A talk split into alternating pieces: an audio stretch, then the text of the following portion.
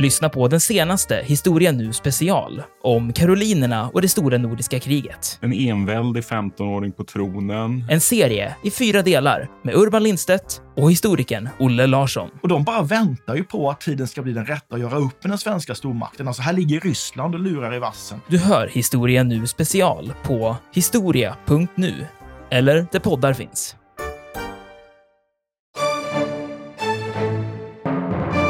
Men var det så att man fortsatte expandera?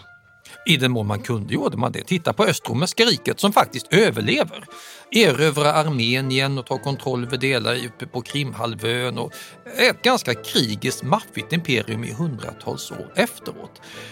Så, så det här med att kristendomen kommer in, ja det stämmer. Man byter religion, ideologi, men det finns inga tecken på att det här försvagar imperiet.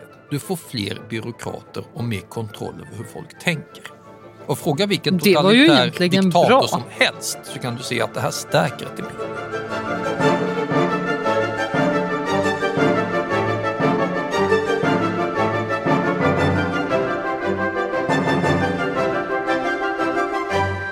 Välkomna till Harrisons dramatiska historia med mig, Dick Harrison, professor i historia vid Lunds universitet och med Din hustru Katarina Harrison Lindberg som sitter mitt emot dig här. Och eh, nu har vi pratat mycket om galna romare galna och romare. amfiteatrar och ja, massa kejsare och annat. Ja, Det är dags att sluta med det nu. det är dags att avsluta det här projektet. För eh, romarriket finns inte längre. Det har efterlämnat en hel del intressanta ruiner. De är just ruiner. Tänker man på det antika Rom idag tänker man inte på färdiga existerande tempel utan man tänker på Forum Romanum, Caracallas termer, ruiner och åter ruiner. Ja, det är ju De det häftiga när man åker till gång. Rom. Att överallt ligger det som ja, antikt skräp, Ja, mer eller mindre. I en mycket stor del av Rom, mitt i innerstaden, alltså väldiga ytor, är ruinområden Ja. från tidig medeltid som inte varit bebyggt sedan dess. Och det är egentligen det intressantaste, när, när Rom blir stort och börjar växa som modern stad, då kan man göra det här som arkeologiska parker. För under hela medeltiden, 15, 16, 17, 1800-talet, så var Rom så litet att det här behövde inte bebyggas. Det har legat som ruiner sedan romarriket föll. Och alla som har kommit dit har kunnat se detta och alla har tänkt tanken, hur kunde detta ske? Det här är kanske den enskilt mest omdebatterade frågan i världshistorien. Hur gick romarrikets fall till? Varför föll det? Om vi en sista gång vänder oss till eh, husgudarna Asterix och Obelix, då beror det på orgierna. Ja, det beror framförallt på att Asterix och Obelix åker till Rom och lanserar eh, i ett album som heter Caesars lagerkrans. De la- lanserar en, alltså ett universalmedel mot bakfylla. Och tar man det så blir man hur pigg som helst och kan fortsätta supa och svira om och ha orgier natten därpå. Och detta leder till att romarna ja, super ihjäl sitt imperium. Absolut! Som Obelix skulle ha sagt. Då. Eh, så det här, alltså det var dekadensen dödade romarna, det, det är faktiskt ett standardsvar Ja, det har man laborerar hört faktiskt. 1800-talet. Att de eh, söp och festade loss och ja, tappade besinningen. För jag menar om man tänker sig de första romarna, de var ju lite strikta och lite, här ska det vara akvedukter och, och, och ordning och reda och raka linjer och, och Sen soldater. så börjar man Men sen tappar de och detta. supa och dricka. Och, och, och det här, det här, framförallt i mitten av 1800-talet var det här väldigt populärt att tycka. Och om ni nu inte åker till Rom utan istället flyger till Charles de Gaulle-flygplatsen och tar taxin in i Paris centrum och går på Musée d'Orsay, världens bästa 1800-talsmuseum, då kan ni se Thomas Coutures enorma tavla Romarna under dekadensens tid. Och där gör de allt det här hånglar och super och förstör allting och förstör sitt imperium själva. Detta är en av mellan 170 och 200 hypoteser om varför romarriket föll. Och det är ingen som tror på just den hypotesen idag, men det är ett typiskt exempel på att folk har ställt just den frågan. Sen har man ju hört att Rom blev överfallet och Mördat. mördat. Det inte var romarnas fel. de Ja, är inte att alls det var dekadenta. de barbariska horderna norrifrån som stövlade in och eh, sabbade allt. Ja, det här är en hypotes som italienarna hittar på själva på 1400-talet. Det är renässanshumanister som lanserar det här. Argumentet som de hade var att vi italienare är inga dekadenta suputer. Vi är ett civiliserat och bra folk. Jag menar, kolla in oss. Petrarca, Boccaccio, Dante Alighieri, Leonardo da Vinci, Michelangelo. Fina människor. Det är vi! Alltså, och, och så förstörs vårt fina imperium. Det är ju inte vårt fel, det är ju barbarernas fel. Det är de där öldrickarna i norr. Det är de som marscherar och dricker ber och slår ihjäl folk och vill erövra världen. Det är tyskarnas fel. Det kan vi se idag, alltså på 1400-1500-talet, när de plundrar Rom och är legoknektar och marscherar. De var säkert likadana då och det vet vi ju. Goter, alamanner, burgunder, langobarder. Tyskar allesammans, germaner, det är de som mördar Rom. Det var tyskarnas fel. Och alltså sådana här, tänk som gotisk stil, som vi kallar på de här eh, katedralerna från medeltiden, det, det, är alltså en italiensk svordom, det är något fult.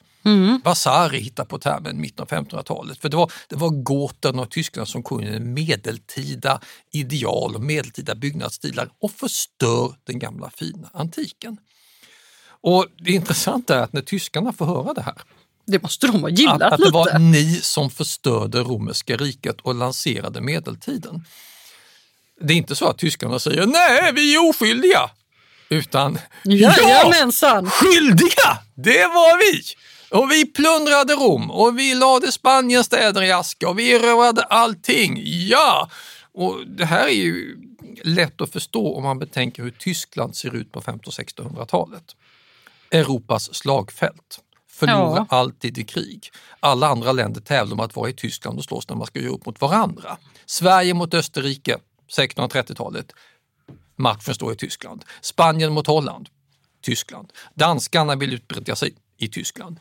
Ungrare, österrikare, polacker, alltså spanjorer, alla gör upp i Tyskland och Tyskland förlorar 20-25 procent av sin befolkning bara i 30-åriga kriget. Att då få höra att vi en gång i tiden var så mäktiga att vi krossade romerska riket. Wow! Det kan vi kanske göra igen om vi skärper oss. Det är någon sorts hälsoinjektion, intellektuell pånyttfödelse i länder som Preussen, Brandenburg, Bayern och Pfalz. Det, det, det fyller en historiefunktion.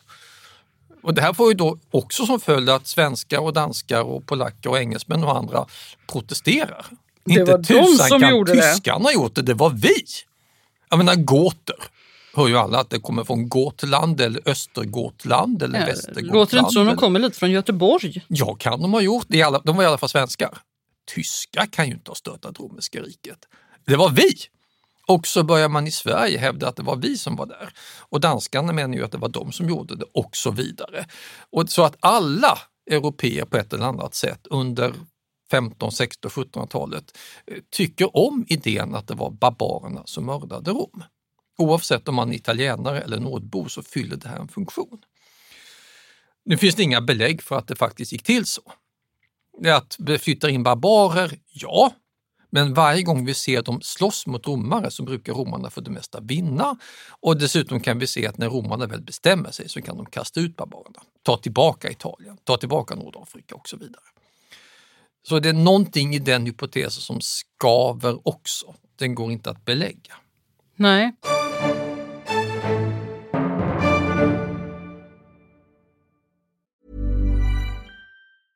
Hiring for your small business? If you're not looking for professionals on LinkedIn, you're looking in the wrong place. That's like looking for your car keys in a fish tank. LinkedIn helps you hire professionals you can't find anywhere else, even those who aren't actively searching for a new job but might be open to the perfect role. In a given month, over 70% of LinkedIn users don't even visit other leading job sites. So start looking in the right place. With LinkedIn, you can hire professionals like a professional. Post your free job on linkedin.com/people slash people today. Ryan Reynolds here from Mint Mobile. With the price of just about everything going up during inflation, we thought we'd bring our prices down. So to help us, we brought in a reverse auctioneer, which is apparently a thing. Mint Mobile unlimited premium wireless. Ready to get 30, 30, bit to get 30, bit to get 20, 20, 20, bit to get 20, 20, bit to get 15, 15, 15, 15 just 15 bucks a month. So, Give it a try at mintmobile.com slash switch. $45 upfront for three months plus taxes and fees. Promo rate for new customers for limited time. Unlimited more than 40 gigabytes per month. Slows. Full terms at mintmobile.com. Millions of people have lost weight with personalized plans from Noom, like Evan, who can't stand salads and still lost 50 pounds. salads generally for most people are the easy button, right? For me, that wasn't an option. I never really was a salad guy. That's just not who I am. But Noom worked for me. Get your personalized plan today at Noom.com. Real Noom user compensated to provide their story. In four weeks, the typical Noom user can expect to lose one to two pounds per week. Individual results may vary.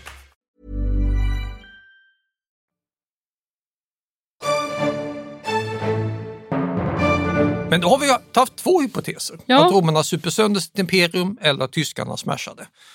Och ingen av de här går egentligen att leda i bevisning. Men Då har vi bara 180 kvar att gå igenom. Om vi nu tar alla. Ja men, ja, men vi kanske inte tar alla, men jag vet ju, det, här- finns, ja, det finns Ja. en sak vi, som vi pratade om förra gången, när vi höll på med de här galna kejsarna och det. Romarriket blev ju kristet Ja, 300-talet efter Kristus. och det har också framförts som ett argument för att då, när man byter ja, eh, sätt att tänka och sätt att leva, så kommer det också att försvaga Ja, Det här är i själva verket en av de allra kändaste förklaringsmodellerna. Och mannen bakom den hette Edward Gibbon och han lanserade den i den första stora jätteboken om romarrikets nedgång och fall, The Decline and Fall of the Roman Empire, som publicerades i flera volymer 1776 till 1789. Och eh, Gibbon menade att det var kristendomens fel. För kristendomen har en helt annan moral och ideologi än vad de gamla sunda romarna hade haft. Det handlade inte om att erövra ett imperium och ha militära posteringar utan det var vänd andra kinden till, tänk på livet efter detta. Samlen eder icke skatter på jorden där mått och mal förstör utan gör det i himlen. Alltså eh, skjut fram det. Den ideologin, har du den som riksrättesnöre Då blir det inget då imperium. förlorar du mot fienderna. Då, då bygger du inte upp någonting för dig själv idag utan då satsar du på livet efter detta. Det här måste ju vara en idé som funkade under upplysningstiden när man ändå var religionskritiker. Ja, det, här, det här är ett praktexempel på hur upplysningstiden på 1700-talet färgar av sig på historieforskning. Gibbon han tyckte inte om medeltid och det gamla föråldrade hemska. Han tyckte inte om katoliker, han tyckte inte om religion, han, han tyckte inte om präster. Det var väldigt många upplysningsfilosofer som var skeptiska mot religion. Voltaire, Écraser l'enfant, krossa den skändliga, alltså kyrkan. Och att då lansera en hypotes om att det var kyrkan som grävde imperiets fall, det låg i tiden. Men hade Gibbon rätt? Nej, det är väl svårt att säga. det hade han absolut inte om vi går till källorna. För vad gör romerska kejsarna med kristendomen? De rekryterar den. Ja, det gör de. De lyfter in den. De gör biskoparna till kommunpolitiker. De gör sig själva till gudomliga viceregenter. Eh, De förbjuder alla andra religioner inför en totalitär statsideologi och på så sätt så får de mer karisma och ideologisk styrka kring sig själva. Dessutom gör de kristendomen militant, krigisk. Och vi vet alla slutresultatet med korstågen och så vidare. Så eh, kristendomen så som den användes i romerska riket stöttade upp imperiet och gav det säkert förlängd levnadstid. Men var det så att man fortsatte expandera? I den mån man kunde gjorde man det. Titta på Östromerska riket som faktiskt överlever. Erövrar Armenien och tar kontroll över delar uppe på Krimhalvön och ett ganska krigiskt maffigt imperium i hundratals år efteråt. Så, så det här med att kristendomen kommer in, ja det stämmer. Man byter religion, ideologi, men det finns inga tecken på att det här försvagar imperiet. Du får fler byråkrater och mer kontroll över hur folk tänker. Och fråga vilken totalitär diktator bra. som helst så kan du se att det här stärker ett imperium. Så svaret får vi söka någon annanstans. Och det finns som sagt många som har hävdat det här. som har haft ännu mer fel. Jag menar, tänker kristendomen, alltså inte okej, som- men det finns andra religioner man kan skylla på. Ja, någon som, det är ju alltid judarnas fel. Ja, varför inte? Eller Då har hur? kommit fram till Houston Stuart Chamberlain, Hitlers favoritförfattare.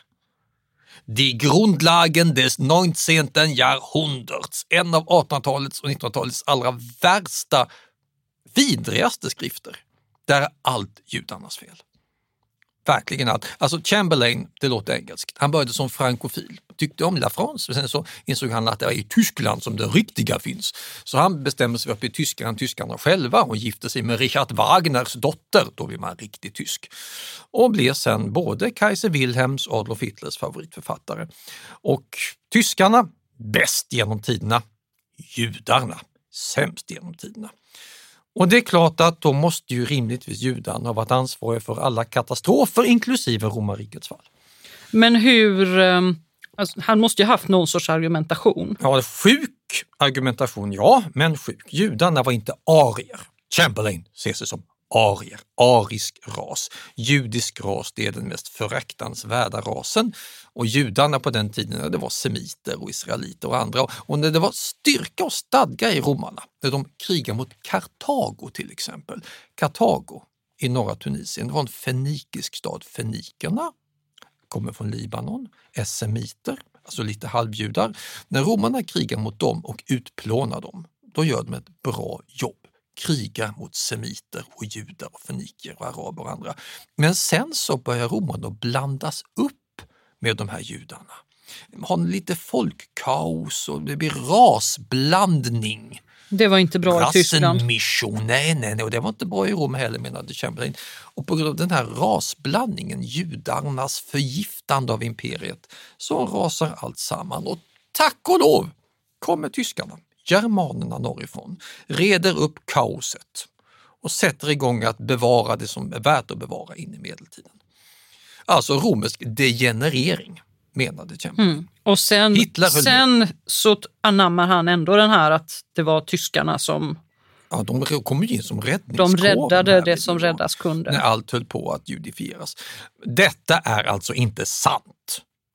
Det var inte judarnas fel, lika lite som det var kristendomens fel. Men det här fungerade i den nazistiska ideologin. Då var det ett utmärkt förklaringsmodell. Man kan ge judarna skulden för romarrikets fall. Liksom man kan ge barbarerna skulden. Ja, och barbarerna de är, väldigt, de är De kommer svårutplånade. tillbaka hela tiden. Det är någonting som, eh, som vi har gillat att Ja, och då är det ändå fram. väldigt lätt att motbevisa det här. För det första, de romerska arméerna var mycket större än barbarernas. Och när de vill så kan de kasta ut barbarerna. Titta på Majorianus på 460-talet, återta halva Västeuropa utan större problem. Justinianus den första på 500-talet, tar tillbaka hela Nordafrika, hela Italien, en fjärdedel av Spanien när han väljer att prioritera det. Och för det andra, många av de här germanska nykomlingarna som vi kan följa under folkvandringstiden, ja, vad vill de göra i romerska riket? Jo, bli en del av det. Äh, gifta sig med kejsarens syster och bli provinsguvernör, det är det de vill. För det får man väl ändå säga, om vi nu låtsas då att det här var på 300-talet efter Kristus eller 400-talet efter Kristus och här sitter vi och är barbarer. Och så ser vi att romarriket, det, det är där nere och det är väldigt fint och de har sina ståtliga byggnader och sina mm, akvedukter Sitter vi i och vårt germanska alltihop. träsk Ja, och här tänker, sitter ja, vi i vårt germanska träsk. förstören. Nej, Hänger men ni det- med svenskar? Ja, självklart ska vi förstöra det. Nej men det normala hade väl egentligen varit det att vi hade tänkt att det hade ju varit soft och, och, och flytta dit och eh, få del av det här. Jag vill också bli en dekadent. Jag vill också bli en dekadent romare och ha orgier. Ja, och det intressanta är att vi vet att det var det man gjorde. Vi kan följa sådana här invandrares karriärvägar, Stilik och andra som blev del av systemet. Alltså visigotkungen Attaulf. Ja, kan gifta sig med kejsarens syster, gör det också. Och skapar ut sitt eget lilla provinssystem och när de får provinser som de får lisa av romarna, vad gör de då? Bosätter sig, skaffar sig fina gods, får fina romerska mosaiker, eh, tar upp romerska skatter, präglar romerska mynt, promulgerar romerska lagar, vill bli romare. För det är så människan tänker. Du tänker inte på att förstöra det här, du vill njuta av det. För det tredje, ett annat exempel är det ju att romarna ibland bevisligen evakuerar hela provinser utan att ens vara hotade där. England är ett sådant exempel. Bara av rent politiska beslut alltså? Ja, budgettekniska skäl. England, alltså Britannia, hade gott om romerska soldater fram till början av 400-talet. Sen drar man bort dem därifrån evakuera dem för att de behövs på andra ställen. Hur agerar då britannerna? Tänker de Yes! The Romans have left! Rule Britannia! Let's build an empire! Nej! Hjälp! Nu kommer skottarna och tar oss!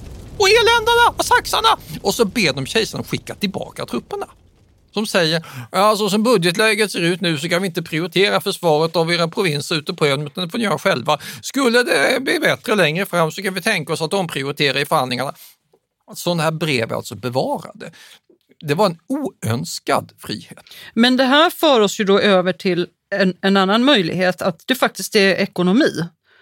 Alltså, ja, men man, att man inte kunde expandera längre, att det blev kostsamt med, med de här Ja, folken ja, som attackerade och att det var svårt Ja. att hålla gränserna och att det var för mycket krig, byråkratin kostade, det var be, tung beskattning och brist på slavar och allmänt elände då. Ja, och det här är en mycket vanlig förklaring också. Den dyker upp i alla möjliga läroböcker från 50-60-talet och framåt. Att det här var någon sorts eh, dåligt skött godsekonomi, alldeles för höga skatter och de var höga. Inget snack om den saken. De höjs jättemycket på 300-talet.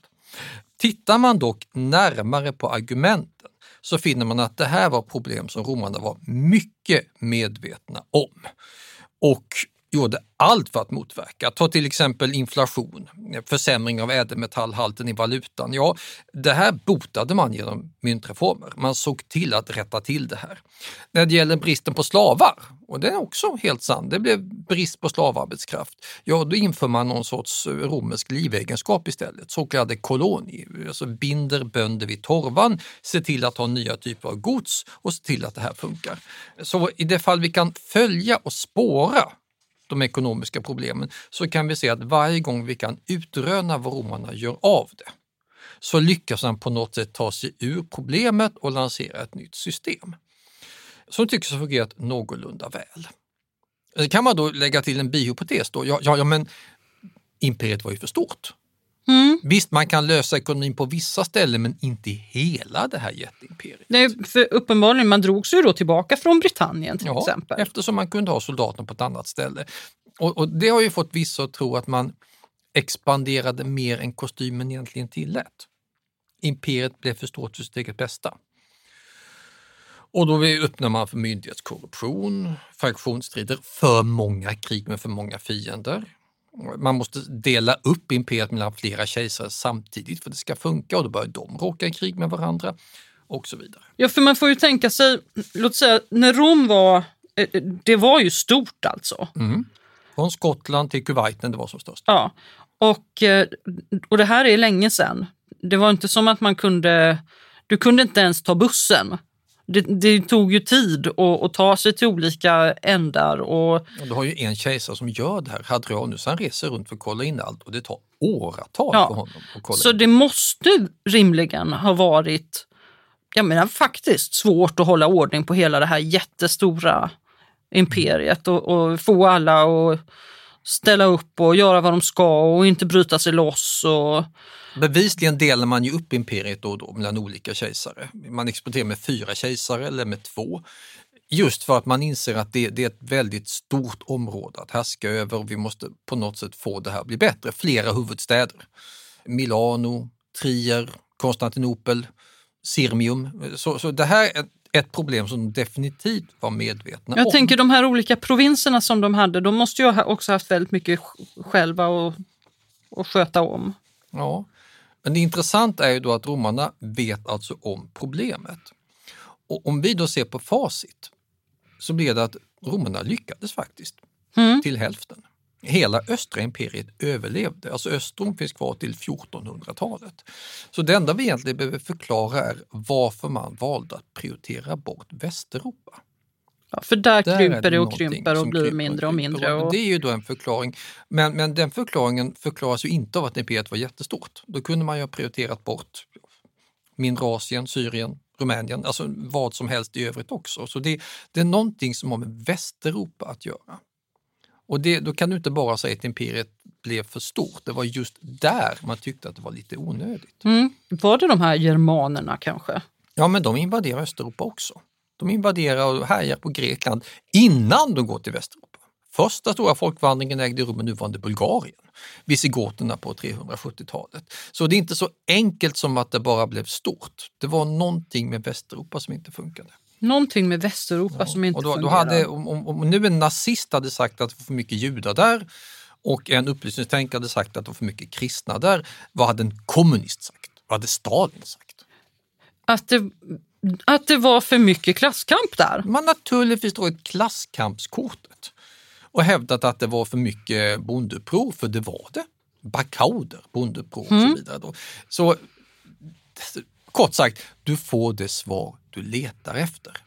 Är du intresserad av att peka ut en viss grupp så kan du plocka i sådana här trådar och lyfta upp allt. Men har man, har man anfört klasskamp också? Läs Stalin, år 378, slaget vid Adrianopel. Då gick det åt helskotta för romarriket. När gåtorna råkade besegra kejsar Valens i slaget, då passade de hunsade lantarbetarna, kolonier och slavar på att resa sig och krossade vad som återstod av romarriket. Detta var dogm i Sovjetunionen. Det hade Stalin bestämt och Stalin tyckte om att uttala sig på det här sättet i bestämda termer om varför saker och ting hände i historien. Stalin hade en bakgrund som prästseminariestudent och kunde den här retoriska predikartraditionen också. Plus att han var diktator, så det här var ingen som sa något emot. Så alltså, Men vi hur- kan hålla på i evighet och dra upp sådana här idéer. Ja, men jag tänker Stalin utanför hade- Sovjetunionen, har man, är, är det någonting som man... eh, Ja, men det här var i den klassiska marxistiska förklaringen Mm. så var det klasskamp som stöttade det antika romerska imperiet eftersom det var uppbyggt på slavarbetskraft. Sen gick man in i medeltiden i feodalsamhället, nästa steg på utvecklingen. Och därefter så går man in i den kapitalistiska eran och sen i socialismens. Så romarrikets fall det var en sån här eh, alltså vattendelare Mm. från slavar till livegna bönder. Och det, det det var, så skulle man skriva på tentorna i DDR och Polen, Ungern och så vidare då, ända fram till 89-90. Annars fick man fel. Så romarriket användes i den här historieförklaringen mycket effektivt för att visa på vad det nu berodde på att världen gick framåt mot dess kommunistiska utopin i framtiden.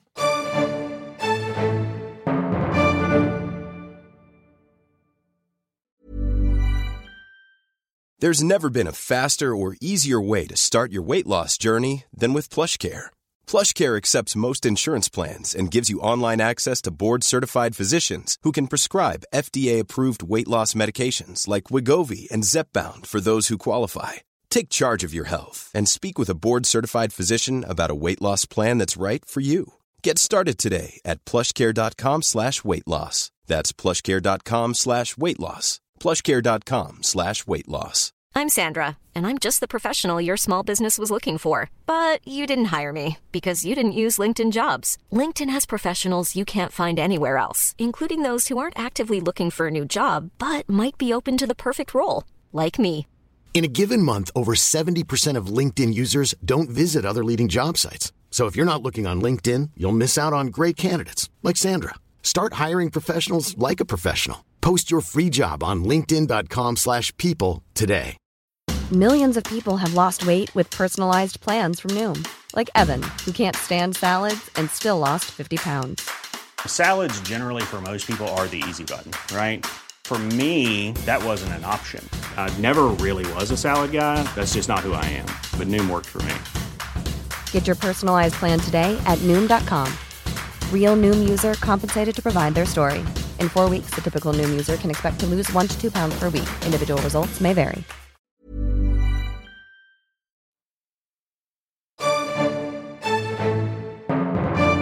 I vilket fall som helst, vi ser då framför oss massor av sådana här hemmasnickrade, svårbevisade hypoteser. Och då Mm. kan vi ju lägga till själva hur mycket som helst. Om vi nu inte är kommunister, om vi inte är nazister, Om vi inte vill peka finger på någon sorts eh, ekonomisk felprioritering så kan vi ju ta till ståsläggan och hävda att det var någon sorts utifrån kommande faktorer, alltså epidemi och klimat och sånt, som mm. skulden. Det är ju fritt fram. Har man kommit dragande, just nu i kölvattnet av corona och sådär så ligger det ju nära till hands att man skulle kunna säga att det var en fruktansvärd epidemi som for fram över... De fick covid. Ja, det lär de ju inte ha fått. Nej, för det är en modern sjukdom. Ja, men, men de kan, de ha, kan ha fått pest. Ja, de kan ha Fick fått de pest? Det kom en pest på 540-talet till Egypten. Den är belagd i Pelusium i Nildeltat och den är belagd i Konstantinopel lite senare. Mycket väldokumenterad ögonvittnesskildring av Prokopius. Är det den här justinianska pesten? pesten? Precis, och den, den var verkligen vidrig. Den var stor. Den borde kunna slå ja, sönder allt möjligt ju. Om det inte hade varit så att Västeuropa hade gått förlorat hundra år tidigare. Aj då. Det är lite knepigt. Men vi har haft andra eh, smittkoppor och annat på 100-talet, 200-talet. Så, så det förekom epidemier. Och blotta vetskapen om att det förekom pandemi och epidemier gör ju att det är lätt att dra det kortet och eh, försöka länka det här till vartannat, att det blev långsiktig demografisk nedgång. Att folk försvann en hel del, antagligen för att de dog ut. Och så har man då använt utgrävningar av gamla städer och sett att de minskade hastigt i storlek vid den här tiden och dragit slutsatsen att ja, de dog i pesten eller smittkoppa eller något annat. Och som en följd av det så måste skatteinkomsterna ha sjunkit och som en följd av det kunde man inte betala soldaterna och då kan fienderna ta över. För det är så det här som händer i kölvattnet av, av digerdöden. Ja, så, eh, åtminstone så vet vi att skatteinkomsterna sjunker mm. jättemycket då. Då kan man ju tänka sig, okej okay, du har en stad mm. som du kan bevisligen se övergiven eller kraftigt minska sin befolkning. Om du då som arkeolog, historiker eller läroboksförfattare ska konfrontera folkminskning, vad gör du då? Känner du att ja, folk dog, punkt. Eller ställer du dig frågan, flyttade de? Jag kanske hade letat efter gravar först och främst. Ja, men du hittar inga just där. Det tycks ha varit en folkminskning just där. Jag hittar, inga, hittar jag inte jättemycket gravar just där så hade jag nog kanske tänkt att de hade flyttat. Ja, så märkligt att man inte gör det när man är ute efter epidemin som förklaring. För om man ställer den frågan och kollar in grundas det nya städer i närheten? Vad hittar man då? Att det grundas nya städer i närheten. Ja, en sån ganska känd stad som Venezia. Venedig grundas under tidig medeltid samtidigt som städer i närheten försvinner. Städer som var utsatta för malariaangrepp till exempel. Mm. Och då började dyka upp andra städer där man inte har malariarisk. Till exempel Venedig som blir en storstad. Det är alltså inte så att det landar en massa ufon med utomjordingar som grundar Venedig, utan folk flyttar dit från landbacken. För det är lätt att försvara i krig och där fanns inte sjukdomen. Och så här kan vi se på flera ställen i Europa, framförallt kullbosättningar uppe på kullar, nya befästa platser, nya byar. Ganska stor omstrukturering i gränslandskap och det gör inte människor som är döda, det gör människor som flyttar. Det är, det är sant. alltså väldigt svårt att bevisa en folkmängdsnedgång och det är ännu svårare att bevisa att folk dog en specifik typ av sjukdom, i synnerhet pesten, som vi inte kan se spridas utanför Medelhavsområdet. Någon gång för många år sedan så vet jag att jag läste en artikel som handlade om att romarna dog på grund av blyförgiftning. Ja.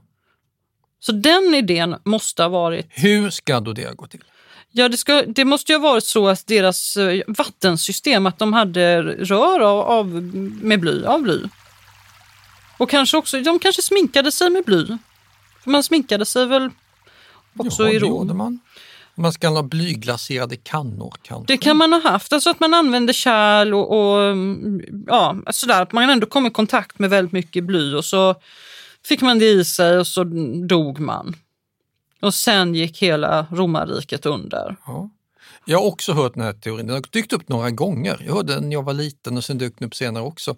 Men då ska de alltså ha haft hällt i sig vatten eller vin eller något annat där de fick i sig bly indirekt eftersom det följde med från rören eller från kannorna. Ja. Då skulle man ju kunna kolla romerska skelett och se om det är blyhalter i dem. Ja, men precis. Det här är ju en sak, det är lätt att kolla. Så, så det måste man kunna, antingen var det så eller också var det inte så. Man har kollat skelett. Vad tror du man hittade? Ja, eftersom du ställer frågan så Mm. har man väl antagligen inte hittat en massa blyförgiftade romare. Nej, man har kunnat mäta blyhalter i moderna skelett av folk som inte dog av blyförgiftning i modern tid Ja. och om romare. Och det är mycket högre blyhalt i våra moderna kroppar. Och vi lever ju. Dessutom Plinius den äldre och andra lärda romare, sådana där bittra typer som vill berätta hur det ligger till. Ja, precis. de, De, drog, ja. de drog upp det här för de visste att bly är giftigt och Mm. varnade för blyglasering och avstå från det här för du kan bli förgiftad. Så romarna kände till problemet och avstod därför från att förgifta sig själva. Ändå dyker den här hypotesen inte det lite märkligt? Jo visst, man kände till det här. Men alltså de som lanserar hypotesen i modern tid kollar ju inte ens upp vad romarna själva sa om saken. För de tror så benhårt på att det måste vara blyförgiftning. Att teorin får sitt eget liv. Ungefär som Chamberlain bara var helt säker på att det var judarnas fel. Det är dålig forskning. Det är urusel forskning och det slår en när man tittar på romarrikets fall att det är ofta så att man tycks ha bestämt sig för varför romarrikets fall föll från början. Och sen letar man bara efter belägg och så skiter man i allting som tar emot den egna hypotesen. Det för oss ju osökt över till de senaste innehypoteserna, för nu är det jättepoppis att skylla saker och ting på klimatet. Ja, världen går under imorgon på grund av global warming eller nedisning eller något annat. Klimatet får skulden för det mesta. Och då kan man ju lägga skulden på romerska rikets fall och klimatet Ja, också. det måste väl, för klimatförändringar har det ju ändå varit. Ja, senaste stora boken om det här, Kyle Harper, Fate of Rome från 2017, den lanserar just klimatet som huvudskurken. Att det är någon sorts eh, klimatologisk och ekologisk utvärdering som då lägger fram att romarnas imperium nöttes ned. Så att man högg ner för mycket skogar. Vad får du då? Ja, det blir inga, det eroderar. Ja, precis. Och det blir, Jordarna försämras. om du och- har allt för intensiv konstbevattning, ja då får du försaltning av åkrar. Och sen så kan vi tänka oss att ja, temperaturen sjunker. Eller att temperaturen höjs, oavsett vilket. Båda hypoteserna har framlagts. Men man, kan, man får ju ändå säga så här då, oavsett då om, om nu romarriket gick under eller inte, så romarna påverkade ju uppenbarligen sin omvärld. De utrotade lejon och, och, och höll mycket på. Och, och de högg ner skog. Så, Massor. Grekerna också. ja, så, så det får man ju ändå... Frågan är, leder detta till imperiets undergång? Ja, det är ju nästa fråga då. Ja, du har den här kända temperatursänkningen i mitten av 500-talet. Och den är belagd att det var antagligen någon sorts vulkanutbrott med mycket aska i luften som gör att någon gång i mitten av 500-talet så sjunker temperaturen under några år. Okänt exakt hur många, men du har i alla fall en temperaturvariation som går neråt. Och den är belagd. Frågan är vad ger det för samhälleliga effekter? Men vänta nu, 530-talet, Ja, då är det också för sent. Ja, det är helt för sent för romerska rikets fall. Men den temperaturnedgången dras ofta upp idag. Som exempel på att då gick det åt helsike. Men det är ju en helt, Romarriket. vär- det kan man ju inte säga. Den är helt tokig, men argumentet är då att ja, romarriket hade haft en liten svacka, höll på att återhämta sig och skulle ha gjort det om inte temperaturen hade sjunkit jättemycket. Spiken i kistan. Ja. Och det här är ju en väldigt dålig hypotes. Men min poäng är att även om du köper den så måste du fortfarande belägga, om vi nu ska vara goda vetenskapsmän, att sådana här klimatrubbningar får samhälleliga effekter. Fick de det i förfluten tid? Och här har vi faktiskt gott om jämförelsematerial. På 1310-talet så hade vi fruktansvärd temperatursänkning och missväxt och jättemycket regn och massor av människor som dog och det är belagt. Alltså en riktig katastrof. Eh, mänskligheten hämtade sig på 5-6 år och sen fortsätter befolkningen att öka fram till digerdöden. Början av 1690-talet, 1815-16, och det också sådana här stora belagda svackor som inte fick någon större långsiktig samhällelig effekt. De var fruktansvärda då, men de ledde inte till att imperierna dog. Sådana här jämförelser är lätta att göra och egentligen vetenskapligt sunda och relevanta att göra.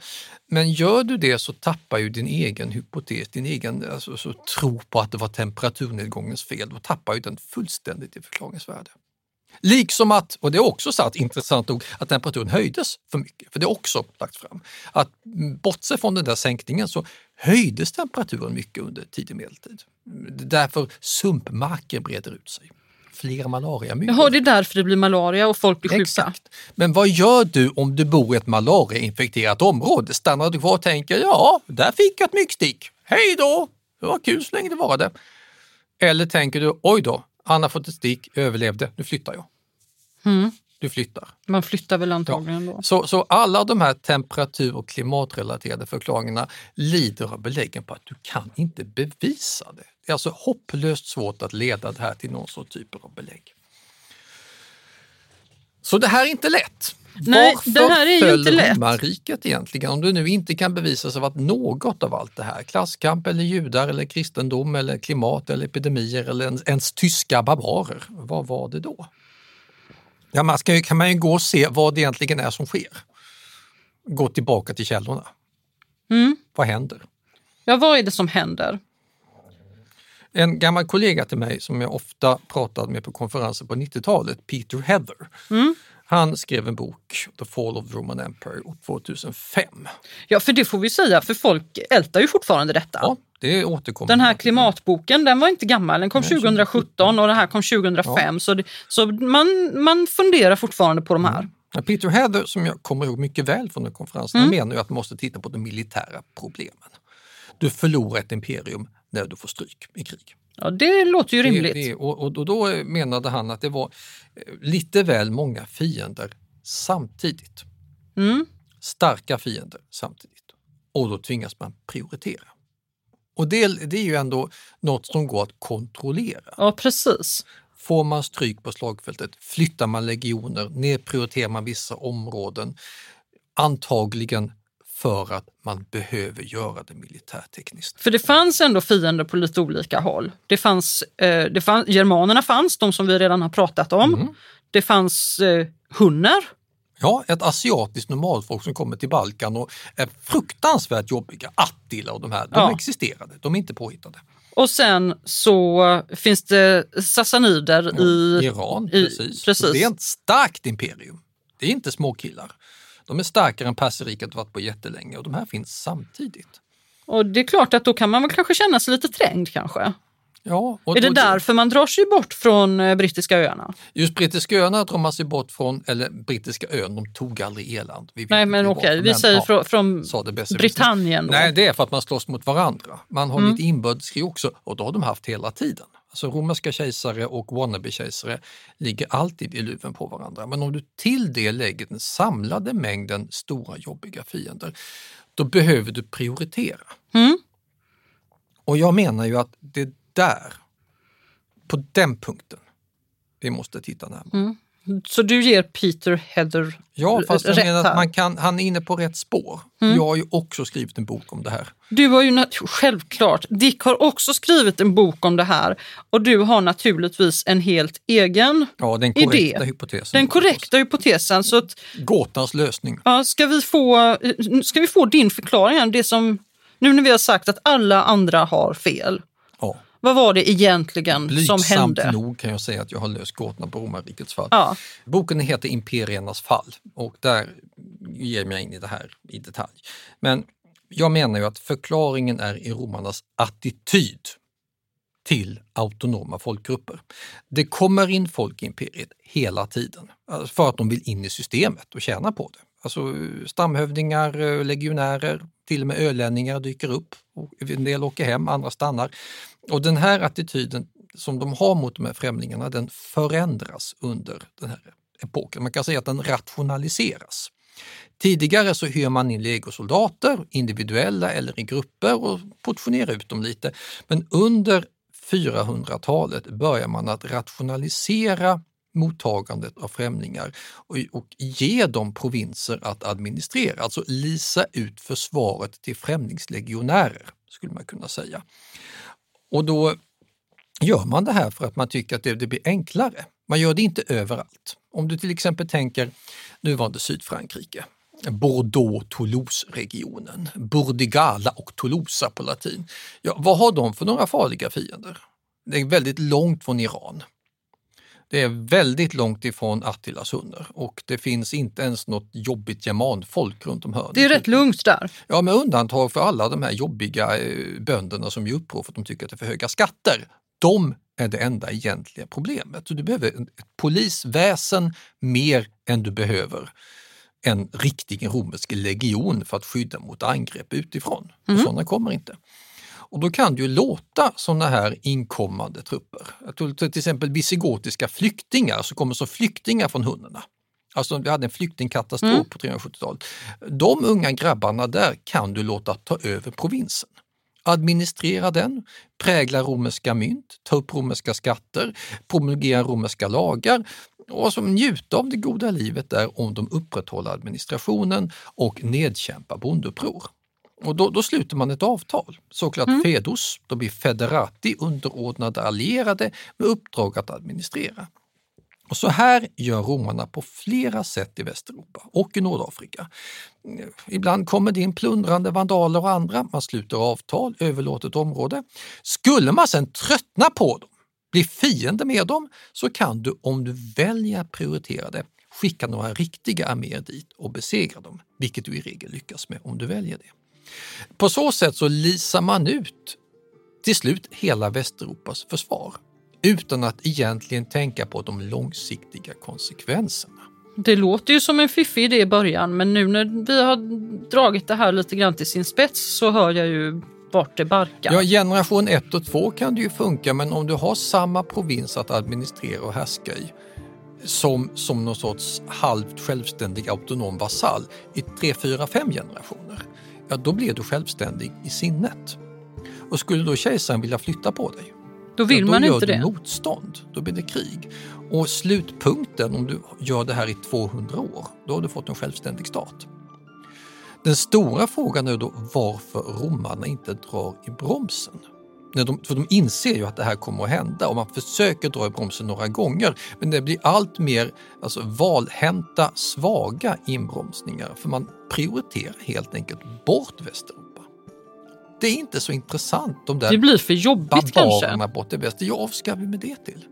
Vi har jobbiga fiender på närmare håll eh, som riktiga, mäktiga, rika delen av romarriket, det är Grekland och mindre Asien och det måste vi skydda. Mm. Medan Västeuropa, ja, England, Frankrike, Alltså det, det, det, det, är inte Egyptens spannmål, det är inte Konstantinopel där kejsaren tycker om att residera, det ligger för långt bort. Så man väljer att nedprioritera det militära försvaret av områden som ligger långt från en själv. Och till slut har man hamnat i en situation där man inte har kvar Västeuropa. Det var lite grann som att de la ner det själva? Ja, de, misstag? De, de slut, ja, så misstaget är ju väldigt stort. Hade man inte eh, utlisat försvaret permanent utan flyttat på de här eller portionerat ut lite romerska provinsguvernörer som man kunde kontrollera bättre.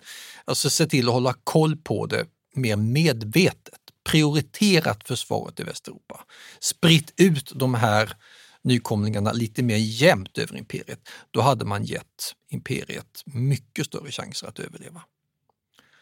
Men det är ju lätt för mig att säga här. De hade aldrig testat det här systemet förr. Det här var en, en ny rationalisering. Ja, det verkade ju som en bra, i början lät det väl som en bra Seemed idé. Seemed like a good idea at the time.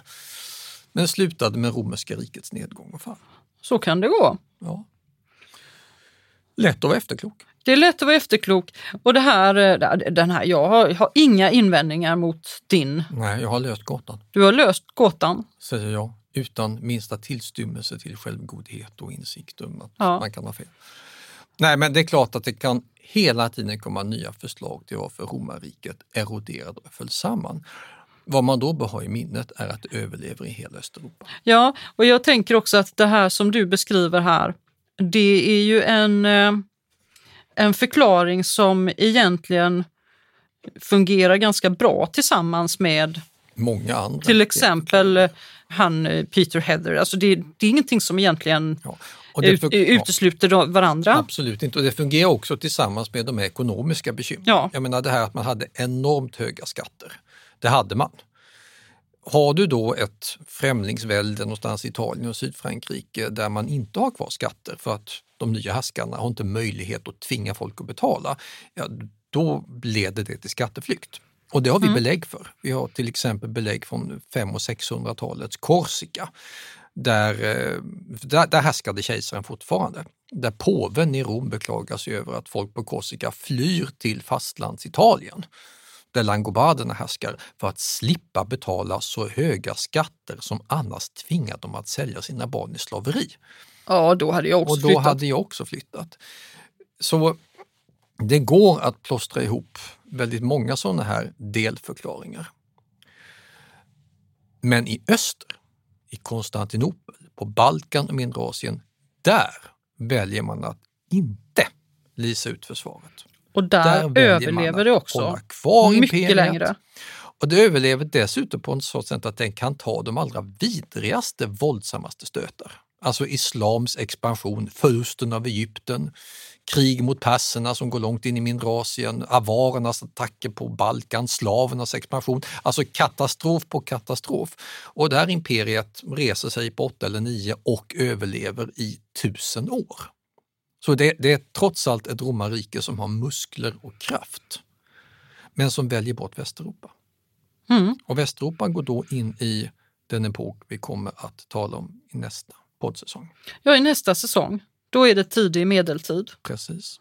Det, då, det blir spännande. Men innan vi kommer in dit, som jag verkligen ser fram emot, Ja. så innan så måste vi ju ta ett avsnitt där vi går runt och ser på ruinerna tycker jag. Ja, det tycker jag. För det som hände när romarriket inte längre fyllde upp den här kostymen utan ändå liksom, ja, faktiskt förföll, det var att resterna blev kvar och mycket av det går fortfarande att titta på. Och är guld värda för dagens turistindustri. Ja. Så vi ska tipsa om lite highlights i sista avsnittet. Det ska vi. Tack för idag!